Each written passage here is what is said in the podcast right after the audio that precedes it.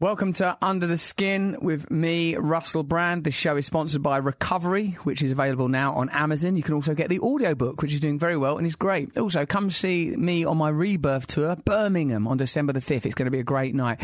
Leicester, the very next day, December the 6th. Brixton Academy, December the 19th. If you want tickets for any of those events, go to russellbrand.com. Now it's time for Under the Skin.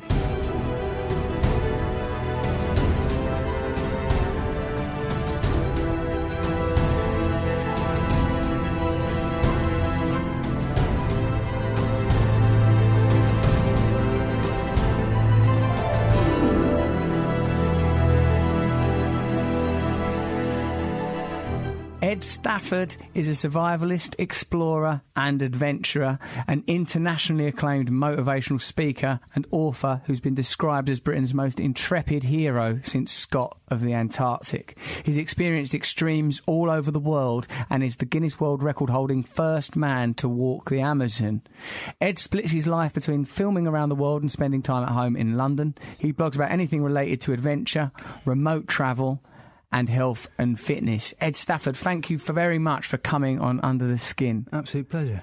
What fascinates me most about your work uh, as a uh, sort of a survivalist or an adventurer Yeah. is the way that you talk about the uh, sort of conscious and spiritual component of surviving in extreme situations but in a way your background is is traditional in the sense that you're from the military Yeah, uh, it is straight under the skin, then, isn't it? Really? Um, I, I think, Russell. I mean, I've always thought it was. Um, um, I, I'm in the world of adventure. I've done it off the back of a military career, and yet, um, for me, the the sort of the obvious parts of adventure, the crossing rivers, climbing mountains, sort of toughing it out, don't don't really interest me as, as much as the psychological aspects. Clearly, I think um, you know, there is a very physical element in everything I do, but the whole thing since the military onwards has been a has been a bit of a spiritual journey, and and it's just it's it's interesting for me how such a sort of stereotypical blokey blokes job has ended up being actually one which has been quite um quite a sort of spiritual journey. Yeah. That is fascinating. That's perhaps what fascinates me most. That something that's it, uh, superficially seems to be about overt modes of masculinity, such Yeah. as toughness, endurance, survival. Ultimately, in, in your view, comes down to Well- spirituality. I think I think it's evolved. If I'm honest, I think if when I started, when I, for example, wanted to walk the length of the Amazon, I think there was a lot of ego involved. I think I really wanted to um, prove to the world that I was super tough, beat my chest, and um, do something that everyone was saying was impossible. And so, um, in fact, that really annoyed me. You know, everyone said, "No, you're going to die," or they laughed at me, or they didn't think it was possible, and I was just like, "I'm."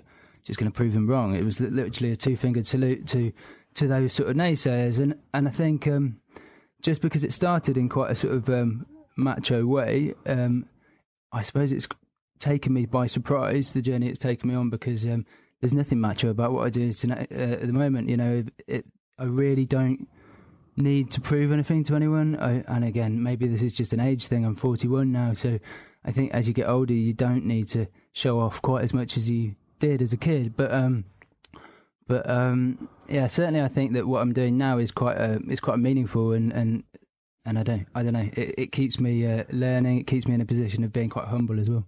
When you were in the military, Yeah. Uh, my superficial and inexperienced intuitive understanding of life in the military is that it must be extremely testing on you physically and mentally and it must be a lot about making individuals behave in a cohesive way and respond well to authority. What was that like for you as an individual? What was it like for your mental health the time you spent in the army? Um, if I'm honest, I don't think I um I took to the army at all. Well, um, I joined because I wanted to roll around in the mud and do out an outdoor job and not sit behind a desk. And in in that respect, I was correct. But I never really there, there's a fear that I don't know whether you understand when when you even see a military camp and all that barbed wire around the outside. When I when I'd go into camp, I would get properly scared inside. And I left as a captain, so you shouldn't arguably be scared of the camps if you're if you're if you're at that level. Um, and yet I did. Uh, It was a very disciplined environment. It was a very strict environment, and it is one that's run on run on discipline and and um, sort of regime. And that wasn't me at all. Um, I might have taken a lot from the military, but I've always been quite a free spirit, and I've always liked the ability to do what I want to do. I get up in the morning and I'd like to plan my own day rather than you know the next six months in advance is being planned for you. And so it was never really me. Uh, even in training at Sandhurst, I was not counting the days till I finished training, which the other recruits were. I was counting the days till I actually could leave the military because I could tell it wasn't me, and yet it was something I almost did as a sort of finishing school, or to give me the skills that I needed to do what I'm doing now. How did you flourish in an environment that was so counter to the way you wanted to be and the way you saw yourself? How did you, because you obviously succeeded, you got to the rank of captain. How many years were you in the military? I was I was in for four years. Four years um, yeah. I didn't flourish, if I'm honest. Um, I, I, I feel like I come into myself in more recent years, um, in my early 30s rather than um, in my mid 20s, which was when I was in the military. I I remember telling my commanding officer that I was going to leave, and um, he just smiled and said, "Yeah, that's probably best, isn't it?" I mean, I literally, I wasn't that good I w- because I think I don't think I was that into it. You know, um, I didn't have any interest in guns. You know, people go on stag do's to Las Vegas and shoot Uzis. It just leaves me cold. I'm not interested. I, I, did spend time in Afghanistan, and the other consultants, they were. Um, they couldn't wait to decommission the weapons off the Afghans so they could go into the middle of the into the middle of the desert and shoot bazookas and stuff. And I just, it's just not me at all. And invariably, you can bluff your case for a little while, and then after a while, reach the rank of captain, and I thought, this is about as senior as I want to go bluffing my case. I'm sure there's more to life as well. The battalion was going back to Northern Ireland for two more years and, and doing a really quite difficult job to keep the soldiers motivated in those sort of environments. And so I, I decided it was time to leave.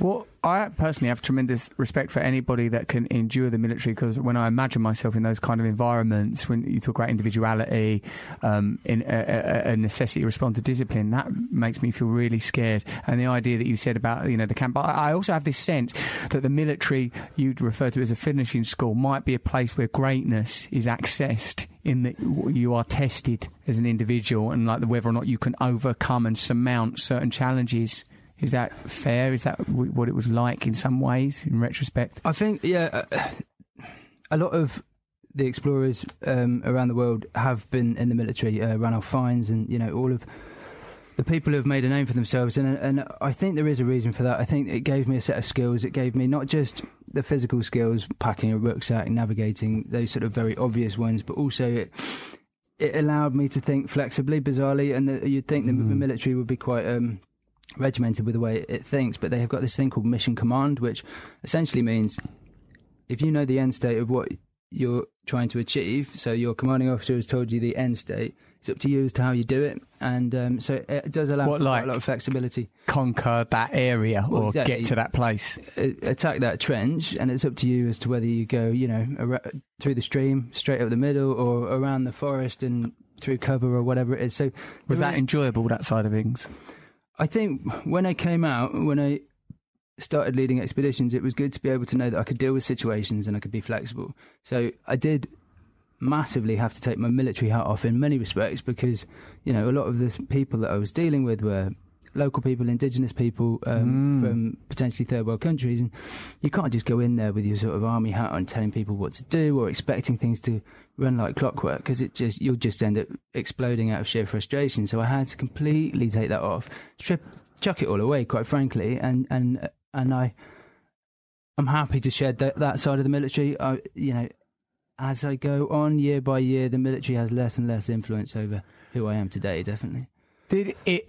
Did you, while you were in the military, question the agenda and the objectives and this? I suppose inherently, what is within military is a the idea of force the idea of coercion, the idea of control, that there are a lot of things like on a, on the level of our national identity, we have to conceal about the role of the military. I'm not talking about individual soldiers who yeah. it's very, very brave that anyone's prepared to put himself through that kind of suffering, and I, I admire them. But I'm talking about like the sort of like the political objectives of a military organisation, for example, in Northern Ireland. You know, we'll just to take one very complex subject. Did that sort of stuff trouble you?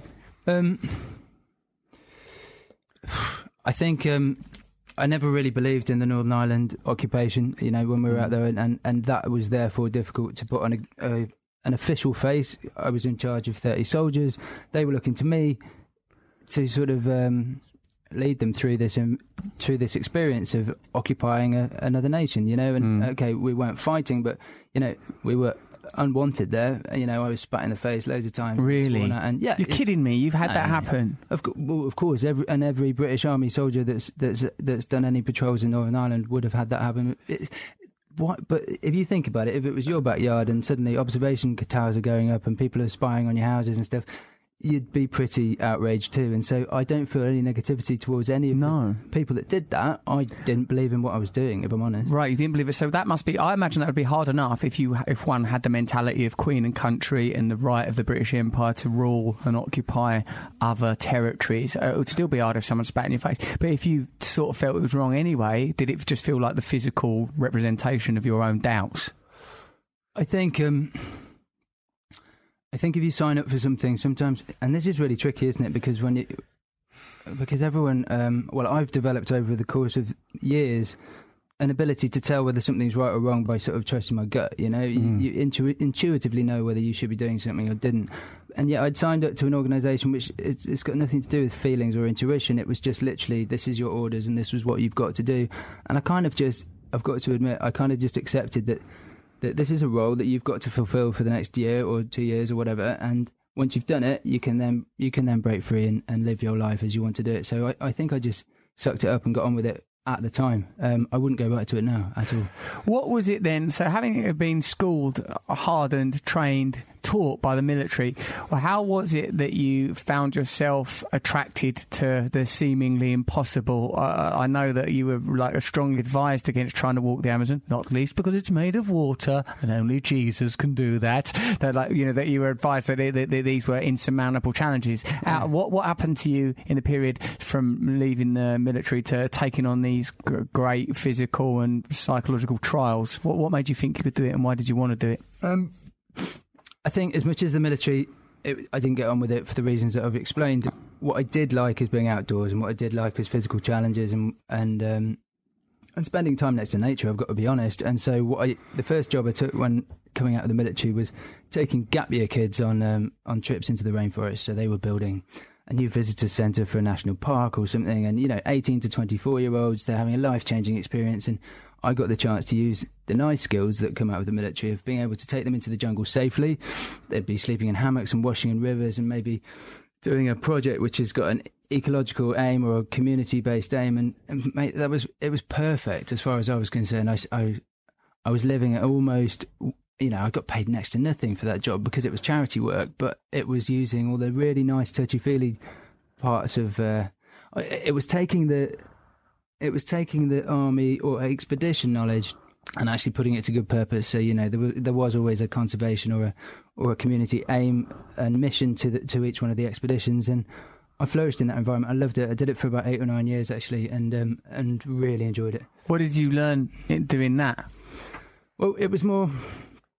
Obviously, I'm not ordering people around. There's there's paying volunteers coming on these trips, and and it was um, it was more just about letting go of all of the all of the worries and all of the fears that have that I'd had building um, being in the military. Suddenly, people uh, all around me were having amazing life changing experiences, and you know. If when you pull people into the jungle like that, and everyone's wearing the same grubby trousers and shirt, and you know there's there's no fashion, there's no phones, there's everything stripped away, and yet people almost every single person on those expeditions at the time would have said this has been the most amazing thing I've ever done in my life because they come together, they bond, they work really hard, they're living in this almost like a commune in the middle of the in the middle of the jungle, and it. I think it was extraordinarily rewarding. It taught people, you know, what life's about, how to look after each other, how to work as a team, um, and it was it was a youth development charity as well. So it was all about these people who probably didn't know anything about life, and this is the first time they've properly travelled away from home. But they've done it in a quite a safe, organised way because it's you know led by someone like me who's ex-military.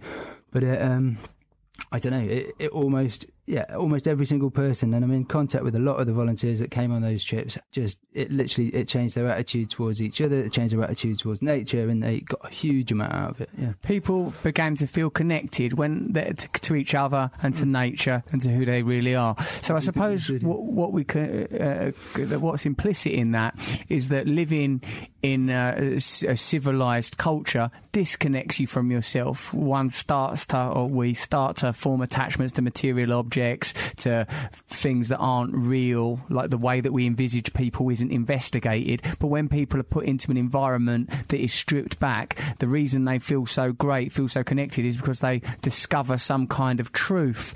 And I suppose the sp- spirituality, in essence, is about the discovery of truth and that the fact that the tr- that the truth is beautiful, the truth is connection, not alienation, loss, despair. Yeah, and I, and I think you hit the nail on the head by saying it's not really. I wasn't adding anything. I was just stripping stuff away. So yeah, all of the nonsense, all of the phones, all of the distractions, all of the, you know, things that we all turn to when we're not feeling good, drugs, cigarettes, chocolate, whatever it is. There aren't any of those, you know, and everyone was having to deal with a very raw version of each other, and I think that was lovely for a start. And you know, they, back in the day, people used to tell stories, didn't they? And you know, we would light a fire in the evening and cook on it, and then sit around it and chat to each other. There was nothing else to do, and so you're looking up at the stars, you're contemplating, and it was again a world stripped away of the nonsense, I think. Yeah.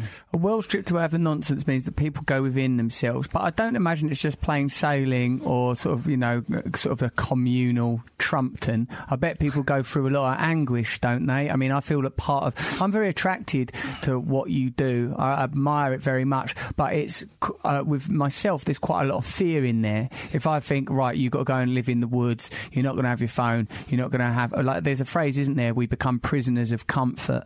I feel that I am in many ways a prisoner of comfort, that I've not t- tested myself. I used to do this thing, and this seems like a mad thing to tell a survival explorer because it's so lightweight, but like uh, I, I, once went out with um, this woman that had an amazing estate. In the grounds of the estate was a well, beautiful, well, dirty, stinking marsh pond, right? And I used to uh, jump in it, right? And when you jump in it, it was really cold, it was freezing. And when you got in there, when I got in there, I go like, like the noise, and I'd think, what, like that, my body is capable not only of experiencing that cold, but also yeah. it's capable of making that noise. And all the time that I'm not experiencing that cold or making that noise, I'm disconnected from the guy that can handle that. So I'm like bobbing about just on the surface of who I am, never experiencing the truth of just as me as an individual on a sort of an anatomical, physical, and essential way. So I'm imagining that in that is a tiny pipsqueak scrap of the thing that you're into, right? That you. I think. I think. I think you're right. I mean, there's a there's a movement at the moment um, with dis- amongst disillusioned people working in London called going on a micro adventure, and people will literally sort of five to nine. I think is the catchphrase. They'll leave work at five. They'll take a train out into the countryside. They'll run up a hill, sleep on top of a hill in the morning, go and jump in a river, and, and then get back on the train and be in for work the next day. And I think you know that's quite indicative of the of, of just people not being satisfied with this kind of mundane life, and they want to really experience life. And obviously, it's uncomfortable sleeping on the hill. It's you know bloody cold jumping into the water, and none of these things are actually conventionally good fun, and yet it somehow does press a reset button. It somehow does enable them to go in the next day to work with a smile on their face and, and feeling like they've actually done something. And it's very difficult to actually explain why they're doing it. But um, certainly, I feel there's there is more to life than just I don't know getting on the tube and going to work and sitting in front of a desk. I'm not interested in being a number like that. I want to experience as much of life as possible, I suppose.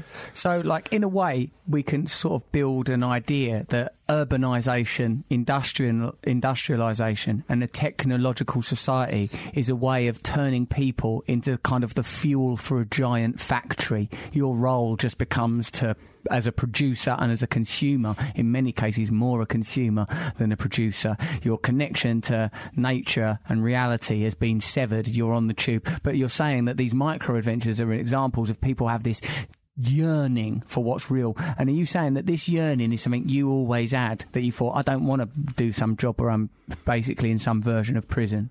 Um, I'm trying to.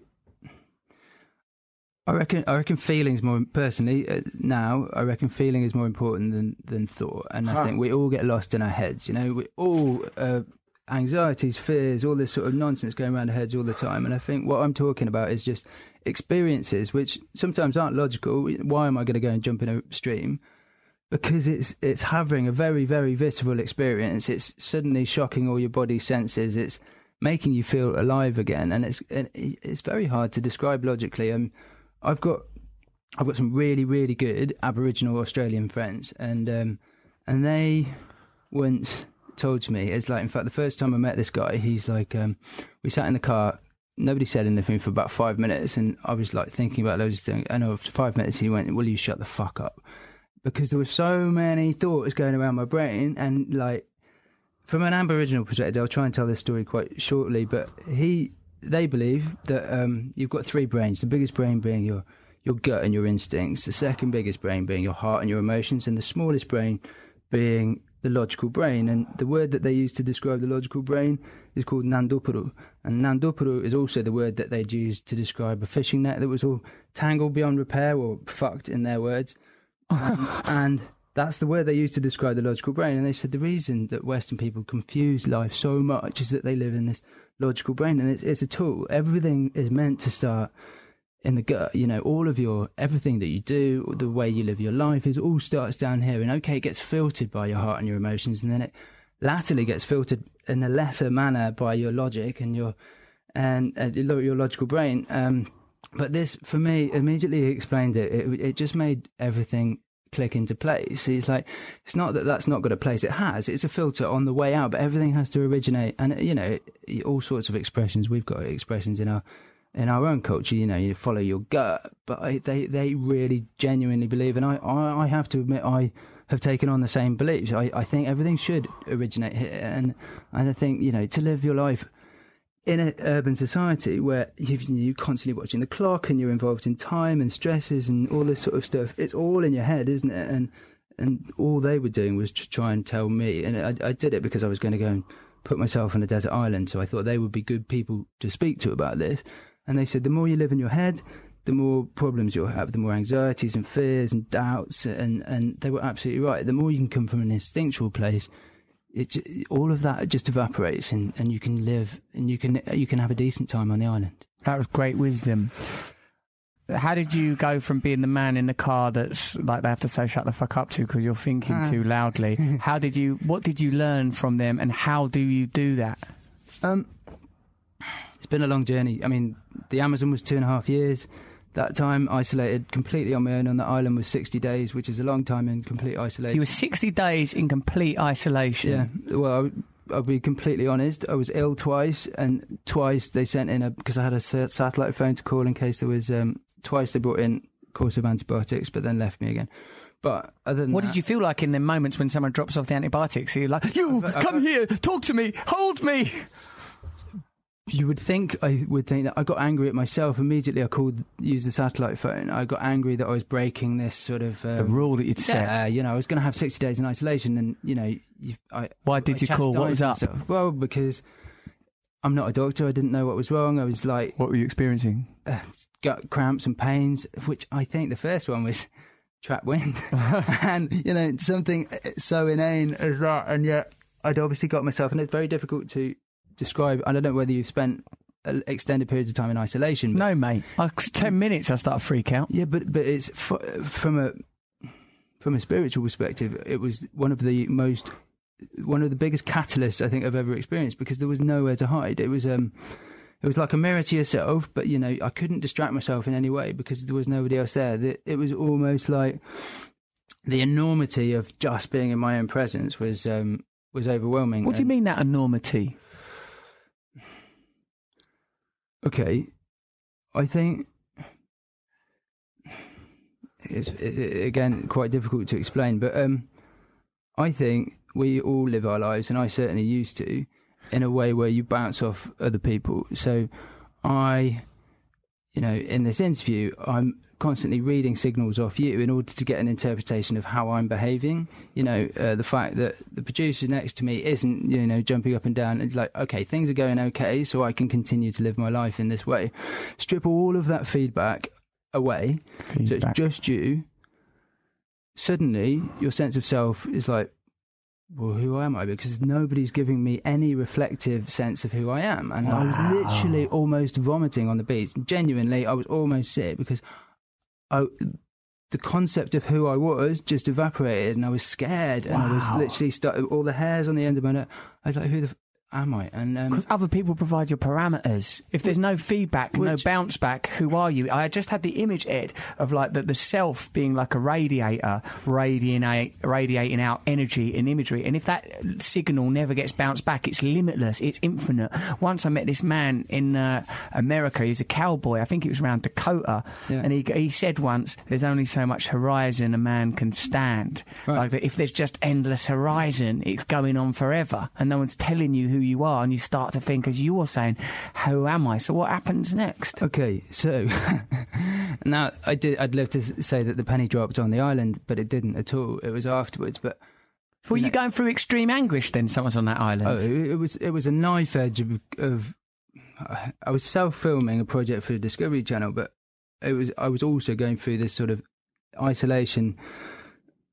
Um, well, extreme effects of being put in sort of solitary confinement. Solitary confinement is a punishment in a Yeah. prison for a reason. Well, okay, again, long story short, I came off the island, didn't have any sort of decompression therapy or anything like that, and then about a year later, was meant to be filming another series for for um, Discovery, and I couldn't get out of bed. I was crying. I was um, my my courage had you know was through the floor, and um, again, long story short, but I went into therapy, and I. I, I have found out because you invariably, when you do go through therapy, you get the sort of terminology for certain things. And what I'd the way I'd lived my life, they term as a reflected sense of self, but what they tried to engender within me was a, a um, my own sense of self. You know, so you okay? I'm not the concept of there being you know a horizon being you, you can only take so much, and again the isolation being so enormous is only because I was I was I could only feel comfortable when I was getting a reflected sense of self. If your sense of self is coming from the inside, because, for example, I had to start developing a moral compass. You know, if I was to steal your pen and walk out today, it's not a big thing, but I wouldn't do it anymore because No. because I wouldn't feel good about myself. But it doesn't matter whether you knew or whether, like, I don't. I now live my life in a really honest way, and I think having to strip it back and work out work out who I was was about what I stand for as well. So I won't steal off you and I won't cheat and I won't lie.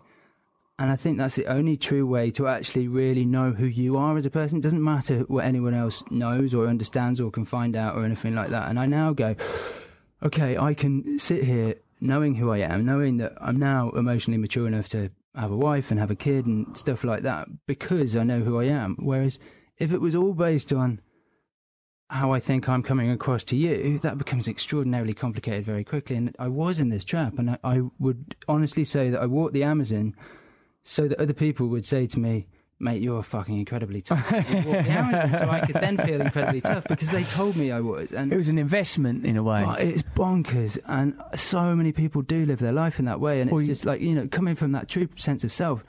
It re- you really have to dig down deep to find out who you are and what you do stand for. I think. There's a thing that's yeah, you're right. I think well, there's a thing called codependency. You know, like in twelve step circles, meaning that your identity is enmeshed with other people's identity and perception of you. Now, that thing you just described of like needing the feedback and approval of others, I feel like we have a culture that's fueled on that that everyone's running on who am i? What do i want? Oh i am my phone. I am my shoes. I am my job. I am what my wife thinks of me. I'm just describing myself. Now for me my journey has been about having like becoming an addict and having to let go of drugs that i was addicted to then behaviors that i was addicted to then ways of treating people that you know all these things have had to be sort of slowly let go of. And, and the, what you realize is those things are doing a job for you. They're holding you together. So what i'm fascinated in the way that you have physicalized and extremized if that's a word like uh, like those that principle by you know like what like say day te- like you're saying the whole of the island experience was didn't bring about epiphany. You came back from the island and sort of had a mental breakdown.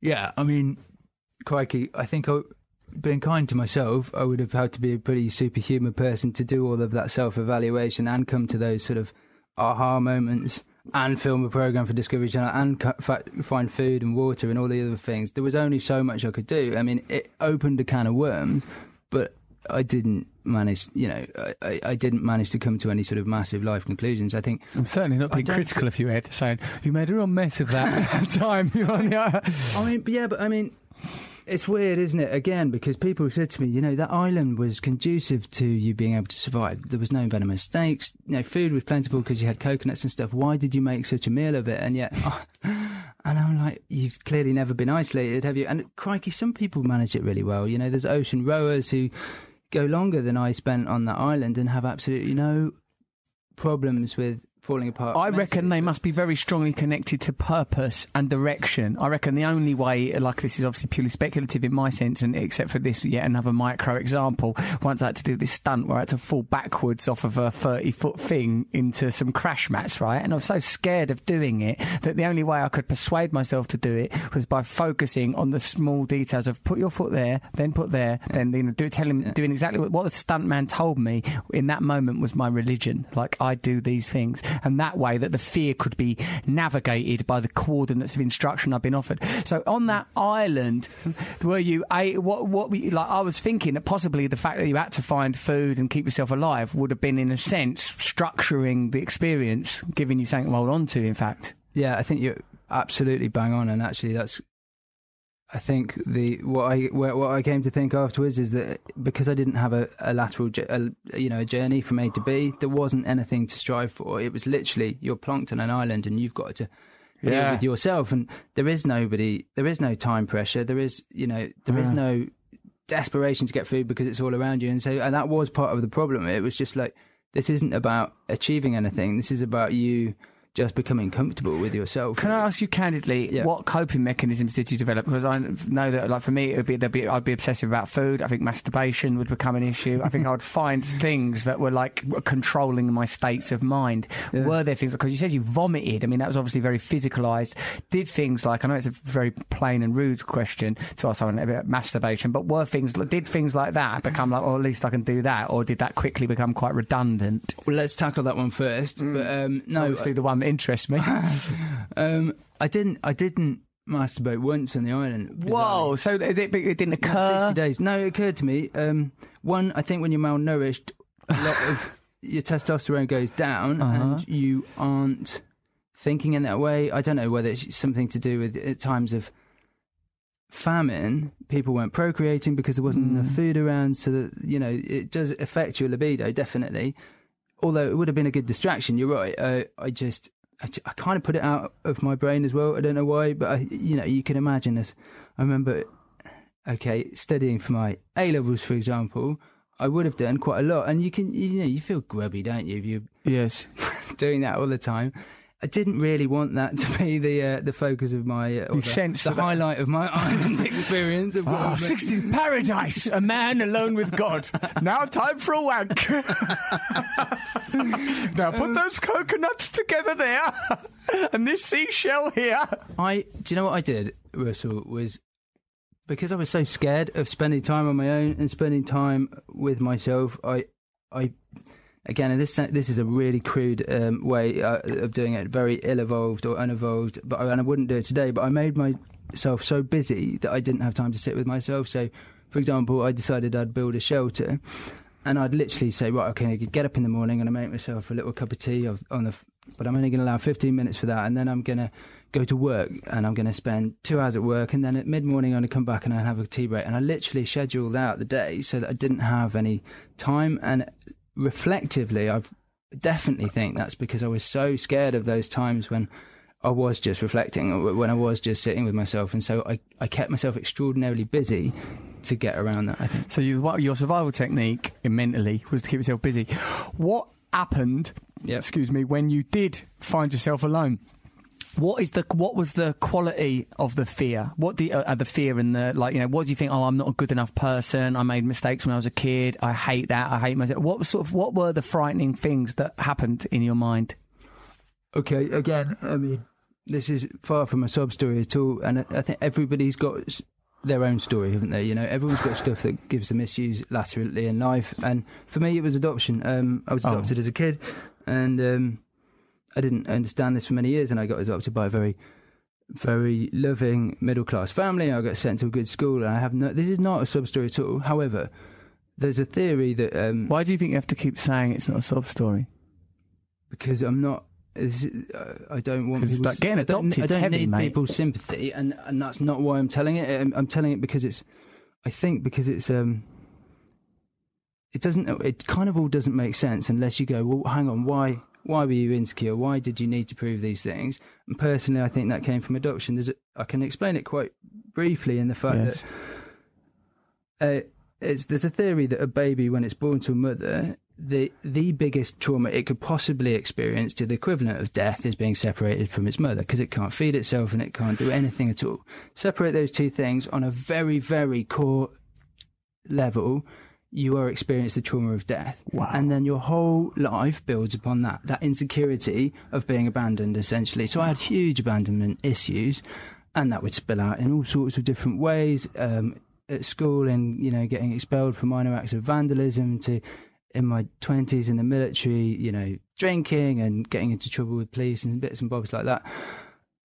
And I, I just think, of course, every man's got you know testosterone, and every young man spills over and, and you know gets into trouble, and and I think that just shows spirit. But for me, the the deeper insecurity, the reason I needed to go to the Amazon, the reason I needed to do something so big, is because my insecurity was was so deep. I suppose I just genuinely, you know.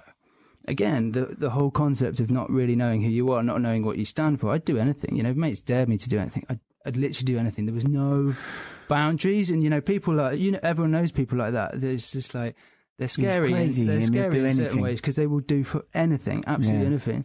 And I, w- I definitely fell into that category. As soon as you understand things like this, and the reason I think I say it's not a sob story is because once you understand your history, it it doesn't matter anymore. It's just a chapter in your life, and I wouldn't actually trade any, any of that for all the money in the world because it's made me who I am today, and I wouldn't have achieved what I've achieved in life probably if I'd stayed in the same family and been brought up in, in a very conventional way. So I'm really, and let's face it, it'd be a waste of energy to be anything other than happy with everything that's happened in the past because it's happened, you know. But but therefore, uh, but I'm just it's just a chapter in the book, and yeah.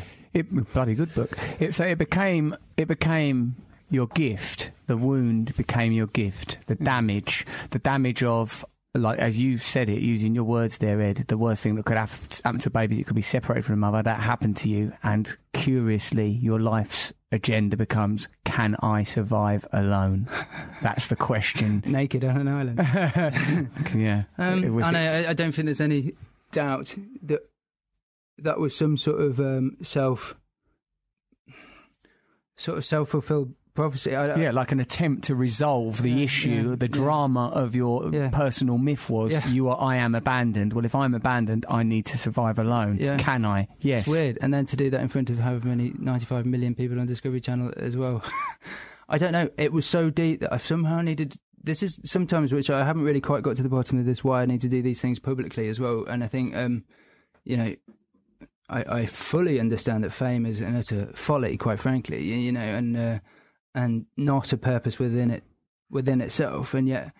For some reason, I did want to do it on a stage. You know, I want I wanted people to be able to see it as well. It wasn't just an internal thing. Right, that's true. I suppose a person who's got the skills to survive could just go and survive. But if you, interestingly, you raised the point that it was about community and about connection.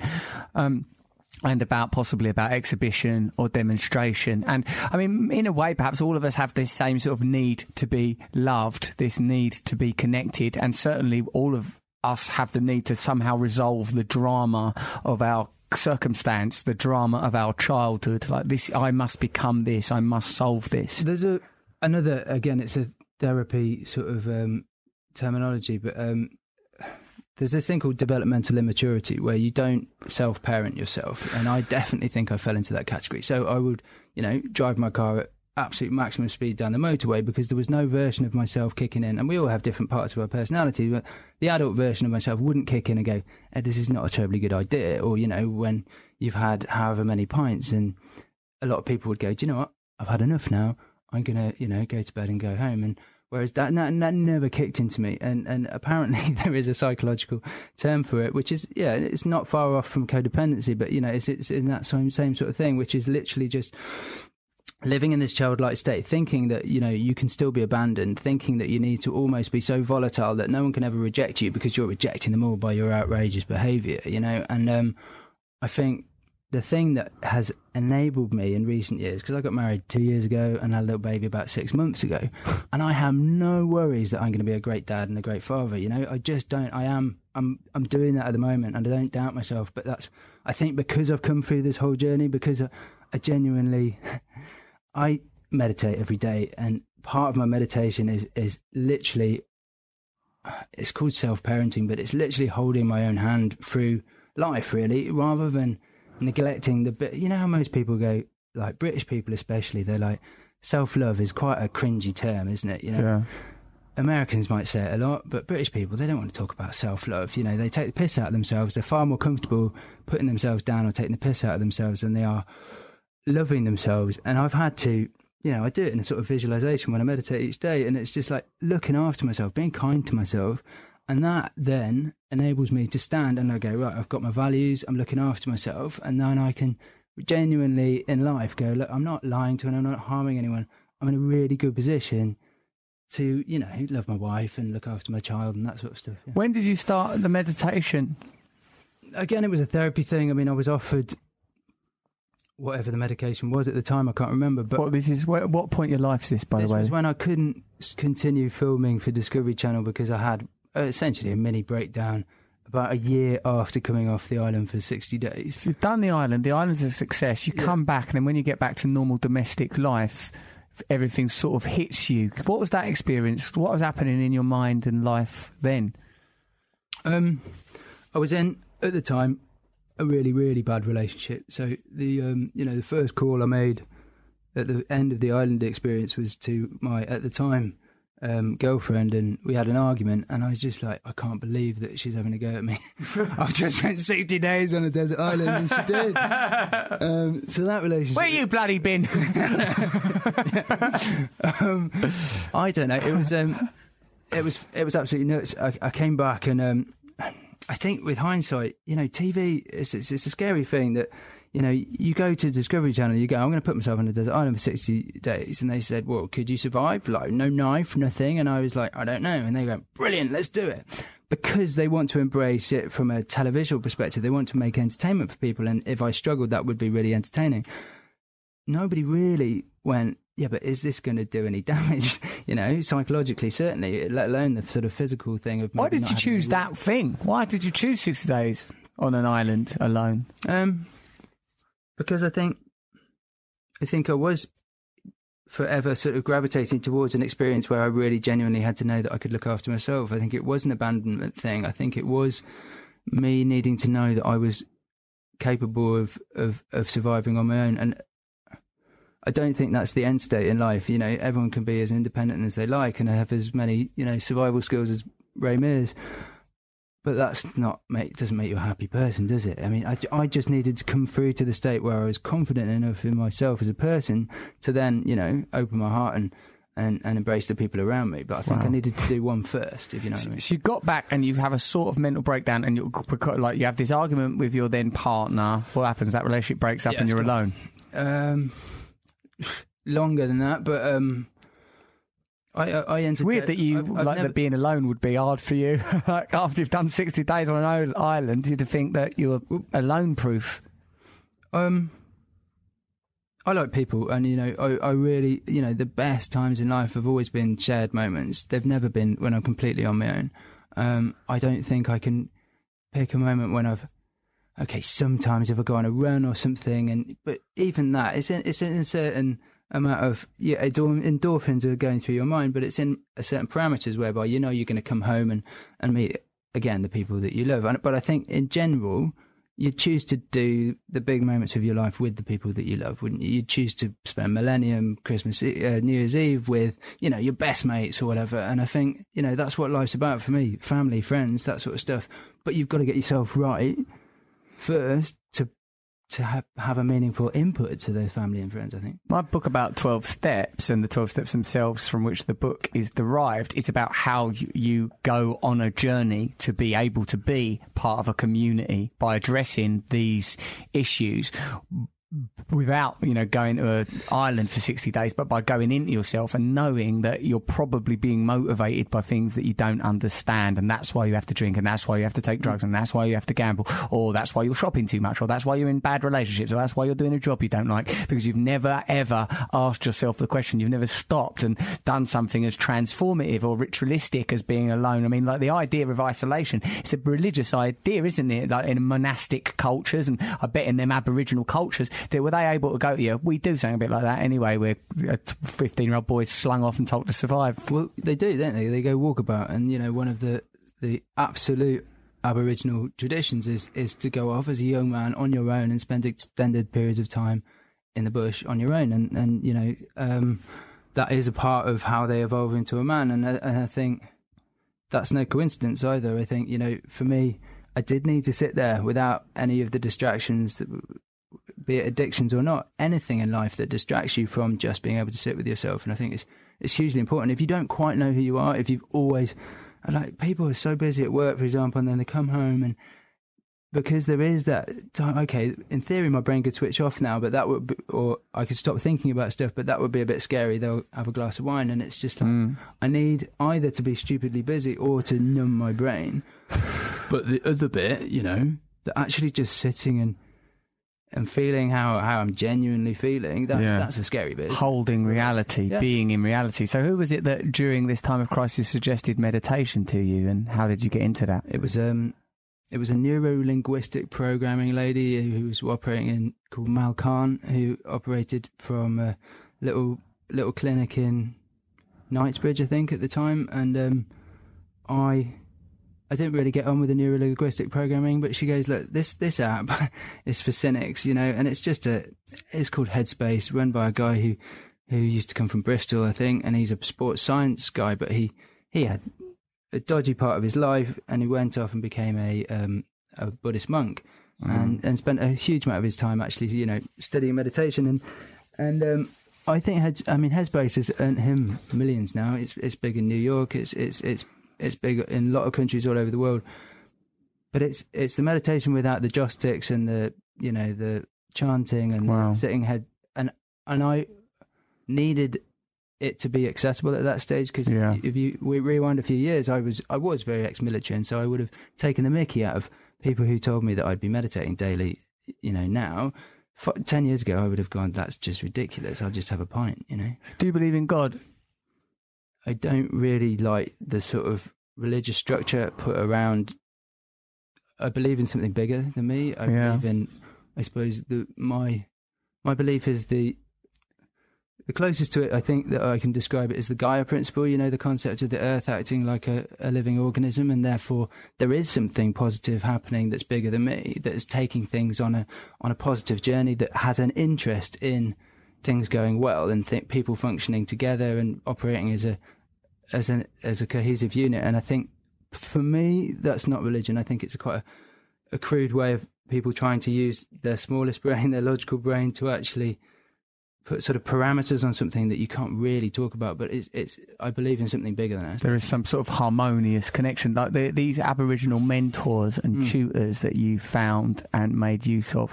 What is your understanding of what their spirituality is based on? Well, very similar. I mean, it's the universe. It's. Um, I mean, they believe that their ancestors are still around, which I think sometimes the way it was described to me is that your if your your life is like if you were a jug of water and you poured it and one drop of water falls out the jug of water back into another jug at the bottom your life you feel like you're an individual entity while you're that drop of water but you're just coming from a the the sort of uh, source. the top, a source, and you're you're going straight back to it, and, mm. and and and I think that's how they feel. I mean, I certainly know that Jeremy and my Aboriginal friends they they they talk about communicating with their ancestors, and they they um and they they walk in. They have a foot in uh, in more than one world, and um and I think they believe in the universe. I think they believe in the positive forces of the planet. It, they don't overcomplicate it. I think that's because mm, they don't make it cerebral. Don't use that. What's that tangled mind called again, Ed? Nandupuru.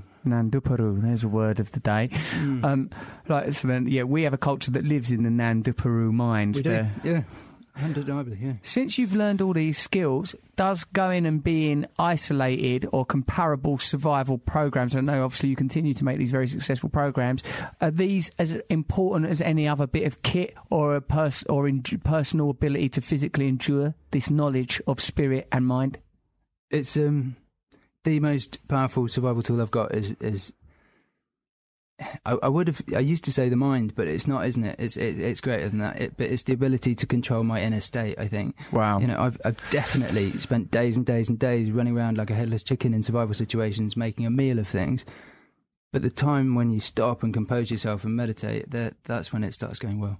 So this is uh, one thing that people that are not surviving in extreme conditions can learn because we are all surviving on the on the mountains and terrains and tundras of the inner space of the inner life and we have to find a way of if if not reflecting somehow finding an inner retreat an inner connection where we can find repose. And like you know I, I agree with what you've said about sort of conventional religion although I believe a lot of people get to access, get to contact, get to connection through conventional religion. Yeah. Uh, but I believe that the, the, unless we have this point of my struggle in my own life is being able to find a point of access like that and then maintain it because mm-hmm. I get distracted away from it. If I get frightened or if I get full of desire, like it's very hard to keep the connection. Mm-hmm. So I suppose it's fascinating when someone uh, distills it, as you have done, into obvious, not, you know, um, not obvious, um, sort of, what do I want to say, epic survival conditions. You know, of, oh, can I survive in this extreme way? I mean, it's it's a slightly comical setting, really. I mean, I'm not in a survival situation. I'm being dropped off by a TV crew in an area right. where they know there's going to be some water and there's going to be. And you're making an entertaining show. And, right. you know, the parameters are survival. Yes, I've got to light a fire without a matches or a lighter. Yes, I've got to find food. But it is essentially a little snapshot of life. It's just life in sort of glorious technicolor in the fact that you have you've got to do all of those components. But I'm still stressed about will I get the right footage to make the program? Right. I'm still worrying about whether I'm going to pay next month's mortgage. You know, all of the normal stuff of life wow, wow. is still there, and therefore I think with the added component of because I obviously direct and film everything myself with that component and surviving, it's you're a control freak, eh? Well. You're I a massive control freak. I certainly have been, but um, but I think, I think, yeah. Therefore, meditation is really necessary. Otherwise, I'd just tie myself in knots all the time, and it would all become too overwhelming. Would you be able to do uh, these sustained periods of isolation or even separation now that you are a father and husband? Um, I've got a new show start filming in January, so I'm going to have to. Um, so what are you going to do, mate? That's I've actually got a another show which I think they're going to commission. I'm not. I'm sure I'm not allowed to say it. But it oh. involves my family. It involves involves both of them actually, which uh, um, could be very. That cool. is amazing. I really hope that gets made because one of the things I think, uh, my fantasist version of this, is it must be so amazing to know that if society falls apart, and sometimes it feels like it might, or even that it should, that like you'd be able to go right. It's okay. We're going here. We're going to do this, this, this, mm. and that must be amazing.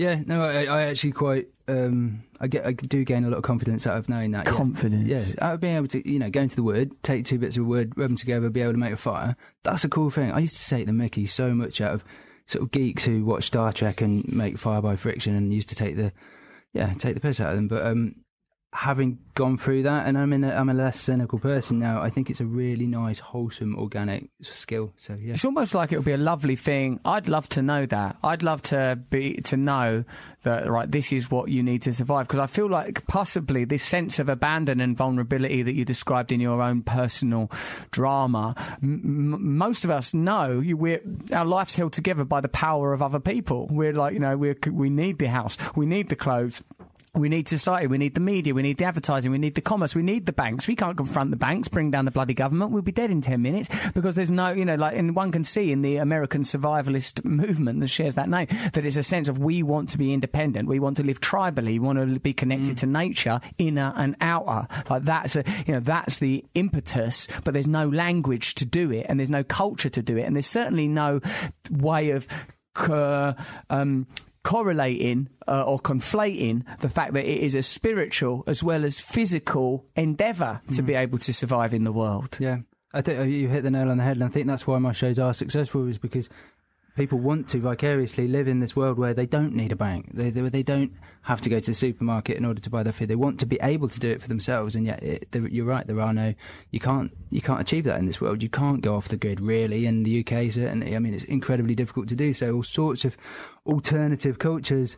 Um, think that they can survive without money, and certainly in the UK, you know they can't. You yeah, we feel like we're you- owned, and in fact, you also feel like if you tried to do it, forces would step in and prevent it. Well, they would. I mean, travellers obviously are, are looked down upon by a huge number of parts of society, aren't they? Because you know they're not contributing to the state, but Yeah, and all The they've said is we- we've the- got our own culture, Yeah, we don't want to do this. They're making their own choices, and they don't want to be a part of the mainstream. And I think, I think inherently, a lot of people have a bit of that in them anyway. Those of us that don't have this mon- monumental will to survive and ambition that you have expressed and suc- uh, and uh, achieved such success through, what do what can we do to access and learn from?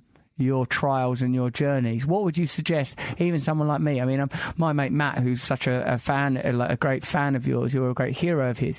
He's uh, like staying, or like we want to do camping. He's going definitely in some suspended tent in a private wood in Essex this weekend. Is he? Yeah, he is. Right, Saturday and Sunday, and I'm debating whether or not to go with him. I mentioned it to my wife, and she said, "Yeah, you should go. You should go." She wants me out of the bloody house, I think. but like, uh, but like, uh, you know, like, is it that we should say, right? Some of my life has got to be like that cold plunge in the pond moment where you're hit with the reality of what life is. Would you suggest that sort of thing? I think I think it's a really good idea to ha- to sort of structure a bit of that into your life, whether that's you know going off walking in the Peak District at the weekend or wherever it is. Getting out of London, it's really difficult. I think you can do it in London, but it's really difficult to to step out of that. Um, heady space when you're in London it's just there's so much energy with the concentration of people but It might be a bit like just- that Aboriginal man saying "shut the fuck up." It might be like that on a There's- times there twelve million. yeah, exactly. mental Imagine energy. all of that, all of that energy, and I hadn't said a word in that car, and yet he he just said, "I just cannot think with all that noise going on in your head." It's a bit bloody Jedi, that, isn't it? It is a bit, but it was quite cool as well. It's well cool. Um, I th- I think you do. Most of us need to get out in order to to get that clarity of thought, or to just stop thinking. And and I think London confuses it, or or very dense populations do confuse it. Yeah. So make space for yourself in some way, whether it's a, like a walk in the peak, some way of interacting with nature in a very in a very literal way. What about what do you think of this quote? I, I think about it sometimes. Chesterton said, "The truly adventurous man would uh, like it's an interest." And I'm not saying this is a dig. Would uh, uh, you know instead of trekking across plains and climbing mountains, would simply jump over his next door neighbour's fence. Meaning, I suppose that adventure is potentially all around us, and what we're bound by, in a sense, is convention, and we all live in restricted space. Do you think that, that, that what you have learned as a literal survivalist has had so many evident spiritual connotations and has driven you in the direction of the spirit that that there are ways of crossing boundaries that these techniques could be applied to the way that we? Are you curious about the way this could affect societies? What you have learned? I think for me, yeah, uh, I would agree with that in the fact that I don't, I don't feel that need to go and climb a mountain or, or, or um, you know, conquer something that hasn't been achieved before as much anymore. I think you know everyone needs meaning in their life, obviously. And, and you know from having a baby recently as well that suddenly it, it just changes your perspective on life. You're not the centre of like the world anymore. And Yeah. There's something really meaningful there. And it, yes, okay, it's a bit of a cliche, and everyone says your life changes when you have a baby. But for me, it, it has all of the stuff that I still do, and I'm not going to stop going on adventures. It feels like it has got a meaning because, you know, again, there's an, an analogy that a ship is like, or a relationship is like um, ships in a harbour. It's like built in a harbour and it's safe in the harbour, but you don't build a ship to stay in a harbour. It has to go out. It has to go on journeys and it has to come back again. And I think it's all part and parcel of the same thing. Yes, it's good to go away on adventures. Yes, it's good to go and have experiences outside of the, the nucleus of the family, but, but invariably you're going to come back and it makes going on those journeys all the more meaningful because you've got something wholesome and meaningful to come back to. Didn't think before that that's why it's called relationship. Like you're meant to go on a voyage. I mean, it wasn't meant to be a pun, but, but yeah, I know it basically was. Wow. So I think I want to. I am going to go and do this camping Yeah. weekend thing. What? Like, I, I want to do some, learn some surviving things off you. Well, Perhaps. uh, What should we do? We, is there some way you can think of formatting that or turning it into anything? Like, I mean, I don't. Not necessarily for television, but possibly for television. Like, I just like I feel like what would you I'd love to. Suggest? it, it wouldn't be a difficult thing to to set up a survival scenario where we could go in and teach you, Matt, if he wants to as well. He'll be all over s- it. Some survival stuff, and then uh, and then set you to it. Um, whether that's as a two or individually on your own, if you wanted to experience the isolation bit as well. But Oh, eminently isolation. doable, really doable. Yeah, I'd love to as well. Wow. Yeah. That's a real good play. And is there anything? What? And and just to return again. So, like, what's a simple thing? Because people listen to this podcast to learn things. You, you know, like we hear, and you, you've been absolutely fantastic. Like, you, you, I want to do this because then, like, the whole time I'm doing it, I'm thinking, this is all information. This is amazing information. I need this information. So, oh, look, he's he's actually actually show Matt Morgan is actually outside, standing in the corridor, looking very Nordic. Actually, um, come in, come in. Is that come in? Don't be so silly. It's so under the skin, uh, listeners. If you listen to the Radio X show that I also do, you will have heard of Matt Morgan. We're going to wrap up the show s- soon. But Matt, would you? he can't even get in the bloody studio. Matt oh. Morgan, Ed Hello, Stafford. mate. Ed Stafford. How are you? Hi, mate. I love you. All oh. right, so Matt Morgan and Ed, come and share my microphone. I don't want you bothering Ed because you've What's on your little established. Yeah, let's not, let's not try and pretend that we're cool in front of Ed now. I told, I've already told Ed that we're planning to do this. Well, that you are definitely Yes, camping. and I'm definitely planning- doing. I don't think he's going to do it. You're not going to do it. He that. says he is. I say, oh, yeah. I've What been- one night? Yeah, well, possibly one night. Is there any other like uh, we've been? Uh, Ed's been absolutely amazing and talking about like a lot of stuff. Uh, this was the would be the podcast I'd most recommend that you listen to. I think you'll I think that you'll love it. What uh, what sort of trials and what sort of techniques and tips would you suggest that uh, people listening to this now should try in our own lives that without, as I was saying, being a monumental adventurer? Well, I mean, for me, the thing that's helped me, and I do use it in survival situations and and outside, is what we've already talked about. But that's meditation, and Yeah. you know the app that I spoke about, the Headspace. Um, you know, just Don't use 10, your cultural collateral. 10 minutes, 20. I, I don't have promote anything to do with, with promoting. I know you don't. I genuinely don't, but I love Let's it. start our and own I one. use it every day. Well, let, okay, let's start our own. Just taking that time out No, to be able good. to see your Headspace. own, We'll get him as a guest. That's see what your I'm own gonna. I'm thoughts gonna and meditate. have some pers- perspective over being wrapped up in your own in your own life and being super, you know, involved in your own little stories. It's just stepping that one step Mm. back and be able to have a bit of perspective and clarity on it all. And that's helped me at home, in relationships, in survival situations, that across the board. I- I, just imagine it must be a phenomenal lesson to know that you can survive, that you can survive emotionally, that you can survive spiritually, that you can survive physically, and like, and the importance that you've placed on the spiritual component of that. And I must say, I wasn't pushing it in that direction. Has been uh, Not much. has- He doesn't shut up about that. Can we talk about stuff that I know something about so I can compete in, in this chat?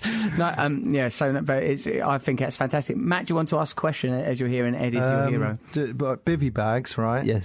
If I'm in a Practical. tent, like no, this is like because I'm going tomorrow. Yeah, yeah, okay.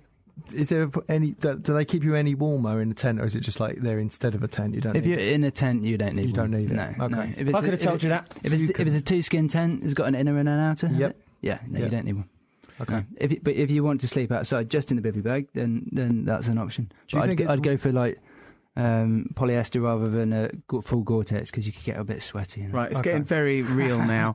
uh, so the last words that Ed, after all that fantastic stuff, has said were, "You get a bit sweaty." After talking about the true nature of man, access to the infinite, that we are tr- wa- we're tr- water traveling between jugs, we're connected to the source and we're connected to the force with Ed Stafford. Thank you. That's been a tremendous education. I'm going to take you up on those survival offers. I really am. Thank you, Russell. What offers? Aha. Thank you very much. You've been listening to Under the Skin. Cheers. This show was sponsored by my book Recovery, which is available now. You can order it on Amazon. You can also get the audiobook, which is terrific. Check it out. The things we've been talking about in this show have a spiritual and mental component, and I may not be an access on surviving out in the world or even in a car on my own, but I do know how to deal with your own madness. Also, come see me on Rebirth Tour for a bit of fun and a bit of escape. Birmingham on the 5th of December, Leicester on the 6th of December, Brixton on the 19th of December. I guarantee you we will have fun. Go to russellbrand.com for tickets. If you like the show, please subscribe and review it on iTunes or wherever you get your podcasts. Lots of love to all of you. Thanks for listening.